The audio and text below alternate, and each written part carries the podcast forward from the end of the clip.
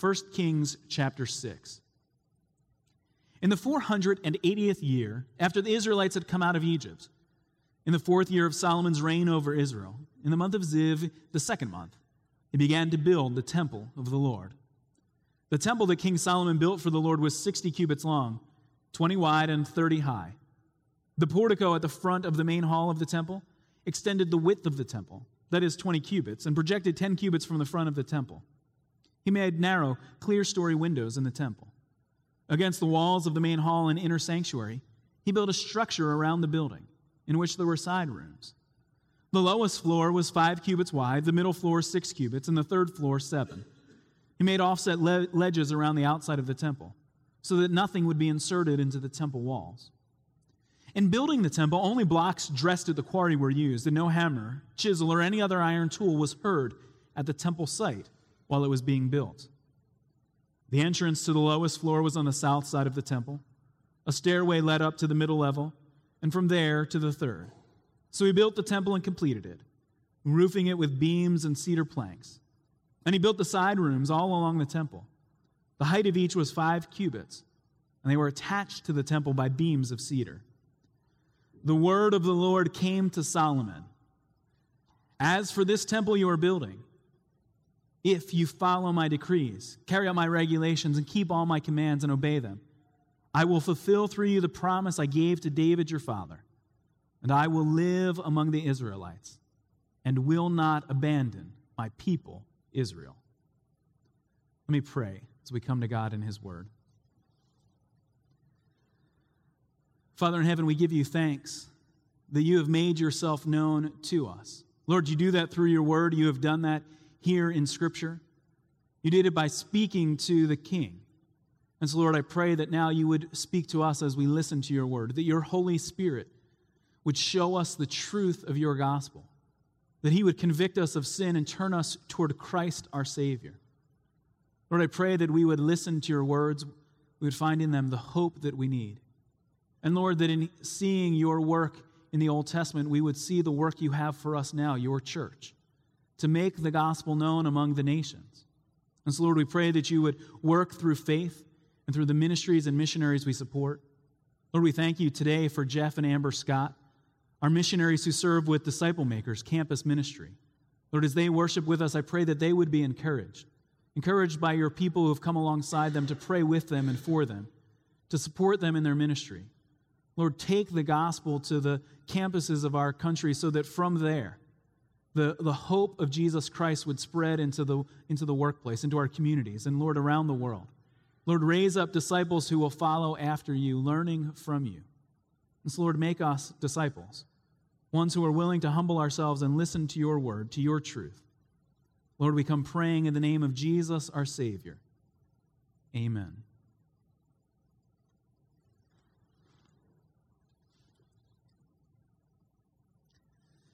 Many of the most visited tourist sites around the world are religious, sites of pilgrimage for the faithful, but sites of interest for really anyone.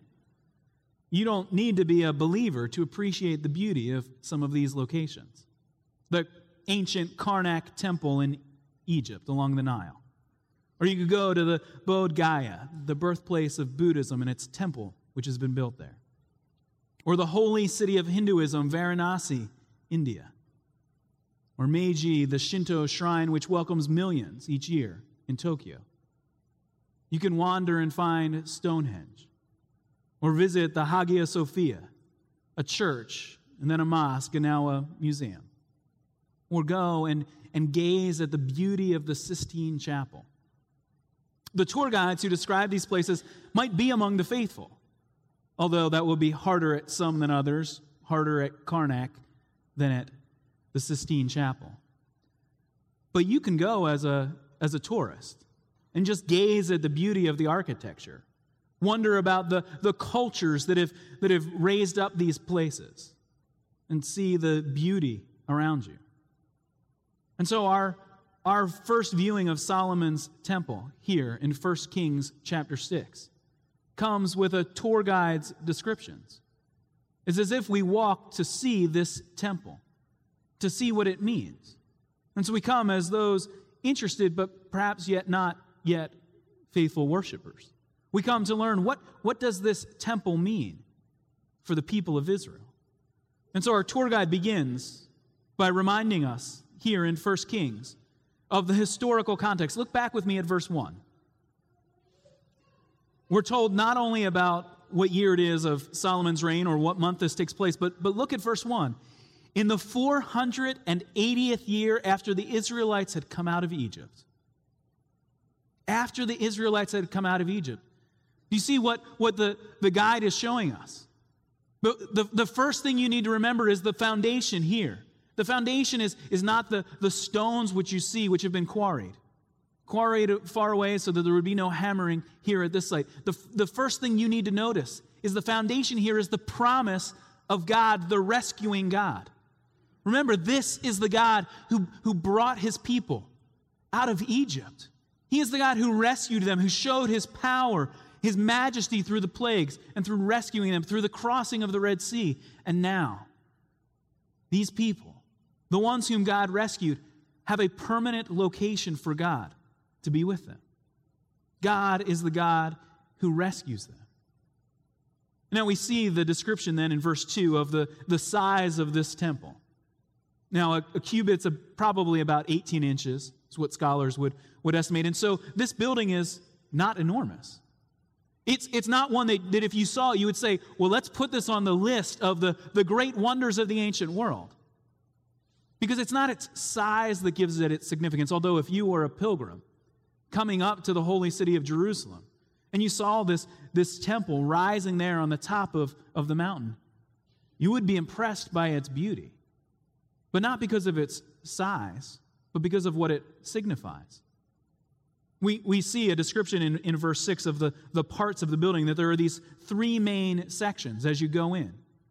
There is the, the, the once you walk past the, the entrance, there's the main sanctuary where the priests would, would perform the, the worship. But then the innermost sanctuary where the high priest goes, but just once a year. And if we were reading all the way through, and, and we'll continue in the chapter, but if, but if we were reading from the end of verse 10, it would be easy enough for us to skip verses 11, 12, and 13 and jump right to verse 14. For we have a description in verse 10 of the, the roof of the temple, and then the summary statement in verse 14 that Solomon built the temple and completed it. Verses 11, 12, and 13 are an interruption. It's as if while the tour guide is, is showing us this magnific- magnificent structure, we're interrupted by something that's much more important. Now, some skeptics might look and say, well, that interruption shows that it's not really part of, part of the truth. No, I think what the interruption does is show us the significance of what is said in these verses. It's to, to disorient us and, and cause us to focus our attention on these verses. Because here, the word of the Lord came to Solomon. You, we've been, our tour has been interrupted. God Himself is going to speak. And look at, look at what God says to Solomon. Look at the way the, the promise comes in verse 13. God makes this great and glorious promise. He says in verse 13, I will live among the Israelites. I will not abandon my people. Do you hear that promise? This temple has significance because God says, I will live here. I will tabernacle, I will dwell among my people. For generations, the people carried the, the portable tabernacle, the tent, of which this temple is, is the permanent replacement. The, the structure which replaces that, that tent. The, the walls of, of fabric and the floor of dirt of that temple have now been replaced in a much more glorious and, and grand way but it is the promise that God is making a, a permanent residence. He's moving into the neighborhood, He's going to live right here with His people. But, but look at verse 12. The promise of verse 13 follows on verse 12, where God says to Solomon, As for this temple you are building, if you follow my decrees, if you carry out my regulations, if you keep all my commands, if you obey them, I will fulfill the, through, through you the promise I gave to your father David. Now, in, in English, our English translations, the, the, the, the description there that it's, that it's you is, is unclear to us. Is that you, one person, Solomon, or is that you, everybody who's listening to the voice of God here? The Hebrew and most other languages don't have the same trouble that English does. It's clear. It is you, singular, you, Solomon. Do you see? All the promises of God are now being placed on the shoulders of this one king, this one man, God's anointed. Solomon, if you follow my decrees, then I will fulfill the promise I made. Solomon, if you keep this promise, now at this point, we might be somewhat encouraged here in 1 Kings. For Solomon is the wisest man in the world. He's the greatest king. His kingdom has peace on every side. He has the opportunity to build this temple, and so we might feel comfortable that the promise of God is dependent here upon the obedience of the king.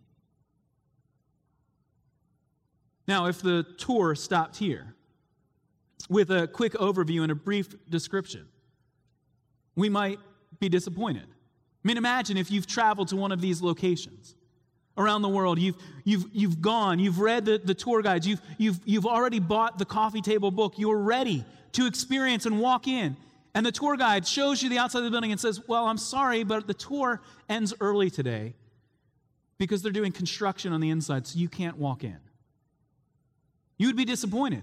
I didn't come here to see the outside of the chapel. I came to walk in and gaze at Michelangelo's frescoes. So for you to tell me it's closed today, I fly out tomorrow. This is my one opportunity to see the inside. It would be horribly disappointing. And, and we might feel the disappointment if the tour ended here. And so the tour guide continues and takes us inside on the VIP portion of the tour. But it's important for us to, to remember the tour for most Israelites stopped here. Most Israelites never saw the inside of the temple. Yes, they saw it, some of them while it was being built, but as soon as it was done, as soon as it was dedicated, none of them got to go inside except the priests. Only the priests entered this temple. Only they went in as the mediators, the ones who stood between God and the people. And that inner sanctuary, that holy of holies, the holy place, the most holy place, that very inner room was only entered once each year, and only by one man, the high priest. And so the access that the Israelites had to this temple for most of them was only through a mediator. The description they had was the same description you have. Merely the description of God's word of what took place, what was included inside. And so we get the behind the scenes, the VIP tour. Listen, I'm going to continue to read. I'm going to finish the chapter. 1 Kings 6, beginning at verse 14. So Solomon built the temple and completed it. He lined its interior walls with cedar boards, paneling them from the floor of the temple to the ceiling and covered the floor of the temple with planks of pine. He partitioned off 20 cubits of the rear of the temple with cedar boards from floor to ceiling to form within the temple an inner sanctuary, the most holy place. The main hall in the front of this room was 40 cubits long. The inside of the temple was cedar, carved with gourds and open flowers. Everything was cedar, no stone was to be seen. He prepared the inner sanctuary within the temple to set the ark of the covenant of the Lord there. The inner sanctuary was 20 cubits long, 20 wide, and 20 high. He overlaid the inside with pure gold. And he also overlaid the altar of cedar. Solomon covered the inside of the temple with pure gold, and he extended gold chains across the front of the inner sanctuary, which was overlaid with gold. So he overlaid the whole interior with gold. He also overlaid with gold the altar that belonged to the inner sanctuary. In the inner sanctuary, he made a pair of cherubim of olive wood each 10 cubits high. One wing of the first cherub was five cubits long, the other wing was five cubits, 10 cubits from wingtip to wingtip. The second cherub also measured 10 cubits, for the two cherubim were identical in size and shape. The height of each cherub was 10 cubits. He placed the cherubim in, inside the innermost room of the temple, with their wings spread out. The wing of one cherub touched one wall, and the wing of the other touched the other wall, and their wings touched each other in the middle of the room. He overlaid the cherubim with gold. On the walls around the temple, in both the inner and outer rooms, he carved cherubim, palm trees, and open flowers. He also covered the floors of both the inner and outer rooms of the temple with gold. For the entrance of the inner sanctuary, he made doors of olive wood with five sided jambs. And on the two olive wood doors, he carved cherubim, palm trees, and open flowers. and overlaid the cherubim and palm trees with beaten gold. In same way, he made four sided jambs of olive wood for the entrance to the main hall. He also made two pine doors, each having two leaves that turned in sockets. He carved cherubim, palm trees, and opened flowers on them, and overlaid them with gold hammered evenly over the carvings. And he built the inner courtyard of three courses of dressed stone and one course of trimmed cedar beams. The foundation of the temple of the Lord was laid in the fourth year, in the month of Ziv. In the eleventh year, in the month of Bul, the eighth month, the temple was finished in all its details according to its specifications. He had spent seven years building it. And this is the, the inner access which only the priests would have ever gotten. To go inside this temple, to see the beauty and the glory. We, we see the description of the, the walls covered with wood and carved with the, the beauty of creation gourds and palm trees and open flowers, and with the heavenly glory of the cherubim. And in that inner sanctuary, the, the two giant cherubim with their wings spread, covered in gold, standing there. I mean, the, the, that description of, of gold everywhere you looked is, is overwhelming. Just, just there, describing the inner sanctuary in verses 20, 21, and 22. In just those three verses, six times we're told he put gold on everything. 11 times in the chapter, the description. Now, now you might think that seems a little bit of a little bit too much. A little overwhelming. I mean, just just think, what's the price of gold this week? How, how much gold would you need to cover this much space? How much did he spend on this temple? Because if you've ever gotten to tour one of the, the, the great, great homes of, of America, my family, we, we had opportunity this spring break to visit Newport, Rhode Island, and see the summer cottages of the Vanderbilts. And by summer cottage, I mean the biggest mansion you can imagine. And you walk in and you see this a giant room with, with carvings everywhere and everything gilded with gold, for this is the height of the Gilded Age. And it's overwhelming in its beauty, but it's also, in some sense, a little disgusting. For you think, this is how they decided to spend their money? They, they thought, well, what should we do with, with this beautiful carving? What should we do with this room we're going to use six weeks a year? You know what? Let's cover every inch of it in gold. Because that would show people how great and wonderful we are. See, that's, that, that, that could be our initial reaction when we get this VIP tour of Solomon's temple. Really, Solomon? This is what you decided to do with your great wealth and your great power? You decide to cover the floor with gold? I mean, even the Vanderbilts weren't that gaudy. So we might walk in and think it's, it's just too much. But is it? For whom is he building this temple? He's building it for Yahweh, the rescuing Savior of his people. Yahweh has made a promise that he will come and live among them, he will dwell here. See, now I, I, could walk into your life and we could look around at the ways in which you've spent your gold, your treasure, your wealth, and I could say, yeah, I think that's too much. I don't think you should have spent it there. You could do the same in my life, surely. We could look around and think, I'm, I'm not sure that was the best use. But if it is money, if it is wealth to be invested in God's kingdom, and for Solomon here in God's house, then there is no expense too great. There's no, there's no cost too extravagant. For this is for God. And so if, if, if, if I were to, to look at your checkbook or your investments or your things and, and, and you were to show me what you've given to God, I couldn't say, I think that's too much. For there is nothing you could give to God which would be too much. For what is Solomon doing? He's, he's showing the glory and the majesty and the power of God. And remember, this isn't, this isn't a display of Solomon's great power and wealth. For who gets to go inside? It's just the priests. They work for him, they're his servants. See, Solomon has invested in this temple because he sees the greatness and the grandeur and the beauty of God.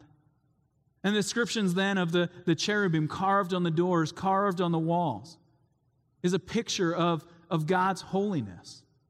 Where these angels, these representations of these beings without sin, the ones who have not fallen, whose purpose is to worship God, to serve Him faithfully.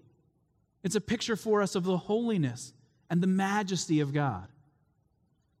And we're on this, this VIP tour given access then to the inner sanctuary. In verse 16, it's called the most holy place. This cube there at the rear of the temple where the, the high priest goes once a year, this is the inner sanctuary. This is where the Ark of the Covenant will sit. This is where the, the annual sacrifice is brought. Because this inner sanctuary, this most holy place, was visited only once a year. We're told what takes place if we turn back to Leviticus chapter 16, that's the third book of the Bible. As the people, are, as the people have been freed from slavery, God gives them the, the description of what will take place on the Day of Atonement, that day when the priest, the high priest, will enter the most holy place. In Leviticus, it's there in the tabernacle, that moving temple that they took with them. But it's the description of what will take place in this inner sanctuary. The summary uh, is given to us at the end of Leviticus 16, where we're told about the high priest and his sons who will succeed him. We're told in Leviticus 16, verse 32 the priest who is anointed and ordained to succeed his father as high priest is to make atonement He's to put on the sacred linen garment and make atonement for the most holy place, for the tent of meeting and the altar, and for the priests and all the people of the community. This is to be a lasting ordinance for you. Atonement is to be made once a year for all the sins of the Israelites. So that's what took place on the Day of Atonement. The high priest would bring the blood of sacrifice and offer an atonement an atonement of sins for the people. And so, here, having now seen the behind the scenes VIP tour, we begin to understand the theological significance of, what's, of what this temple means. The, the temple is built on the foundation of the promises of God. God is the one who, who has rescued his people from slavery. God is the one who, who has promised now his presence. We have the promise of God, the presence of God. He will dwell here among his people. This is where God will live. And we have a picture of the forgiveness of God, that atonement can be made, that a sacrifice can be offered to cover the sins of the people. Now, we could conclude our tour here. I've read the whole chapter. You have your pictures, your memories. You can print out your, your photo book when you get home from this trip. But if we end here, it might be mere historical lessons that we've learned. We've learned something about what was true for the Israelites. And so when we read the Old Testament, we need to not stop there, and this is true for the New Testament as well, not merely learn what did it mean back then for the people. We need to know what does it mean for me now. We need a personal tour. We need to make it personal.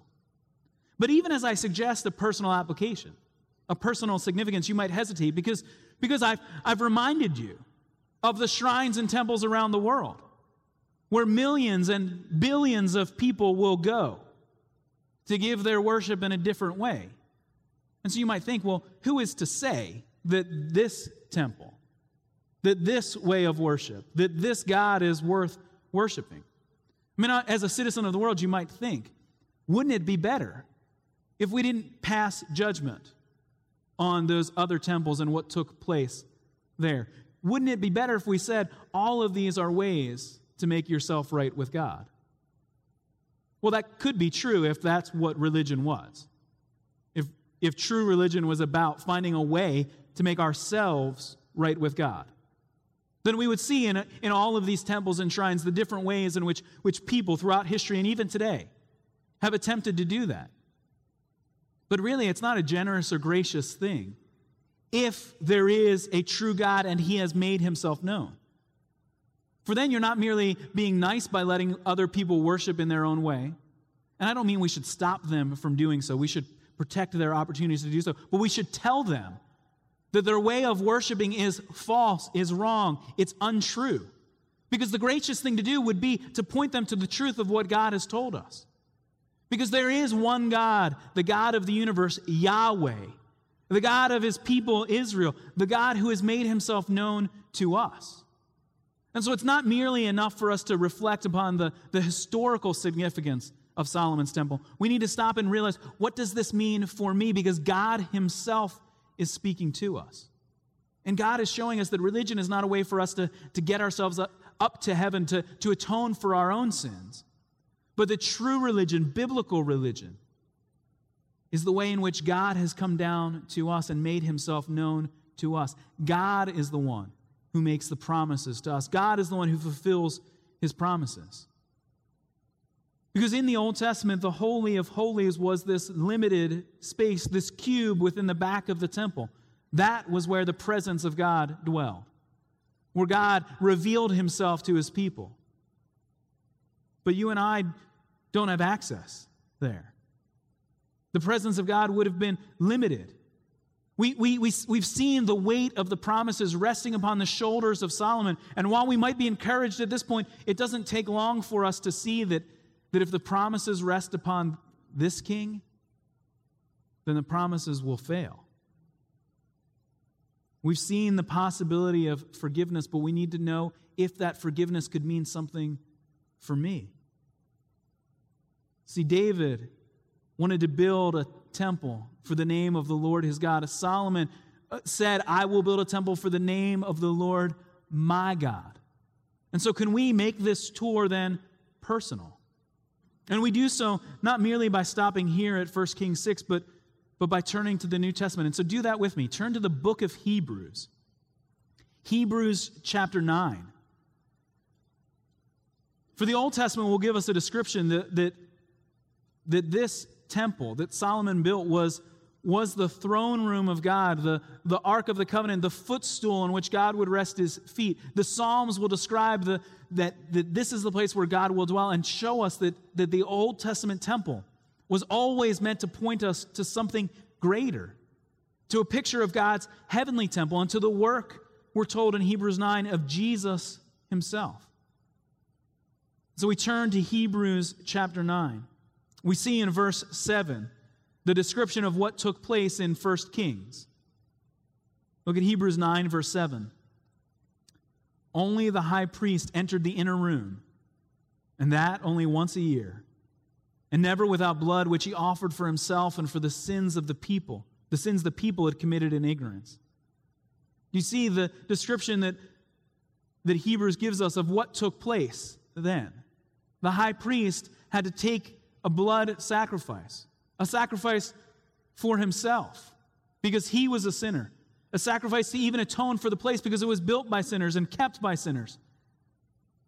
But we see then the contrast that is shown here in Hebrews 9 because the book of Hebrews is really about showing us the greatness of Jesus, that Jesus is greater than the prophets of the Old Testament, even greater than Moses.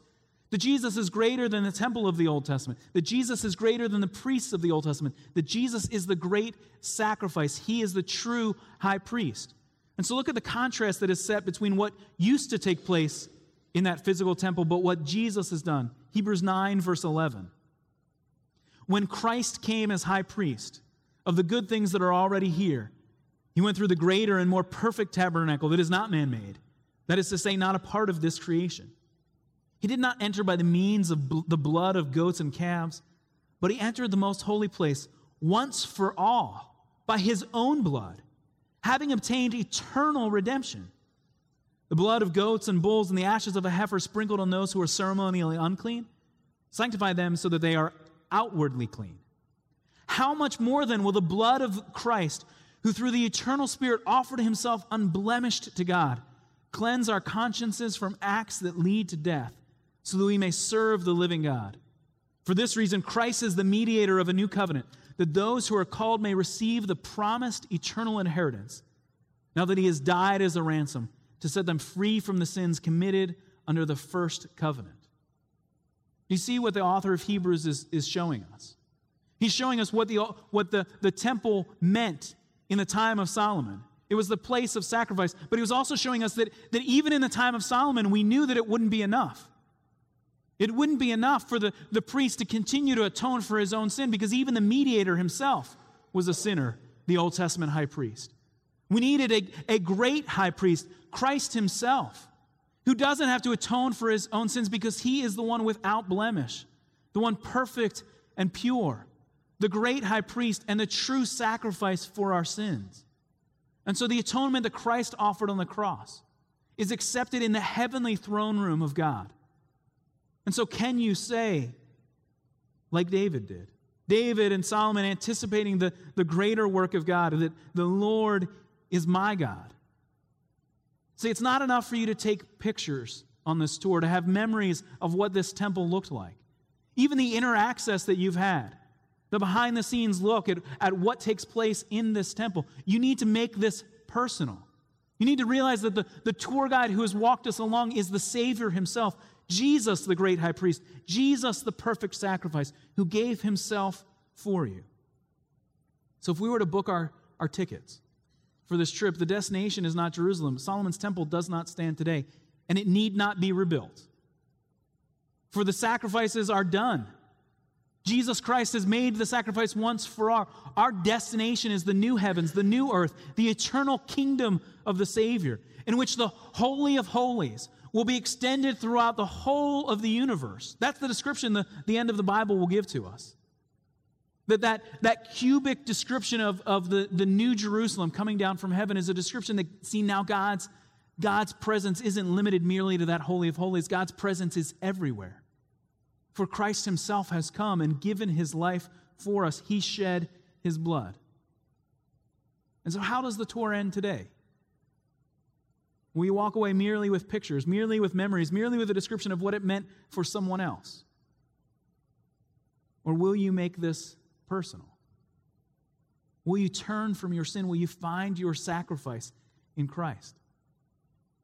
So you are invited today into the most holy place, into the Holy of Holies, into the presence of God. You are invited by Jesus Himself. Let me pray for us.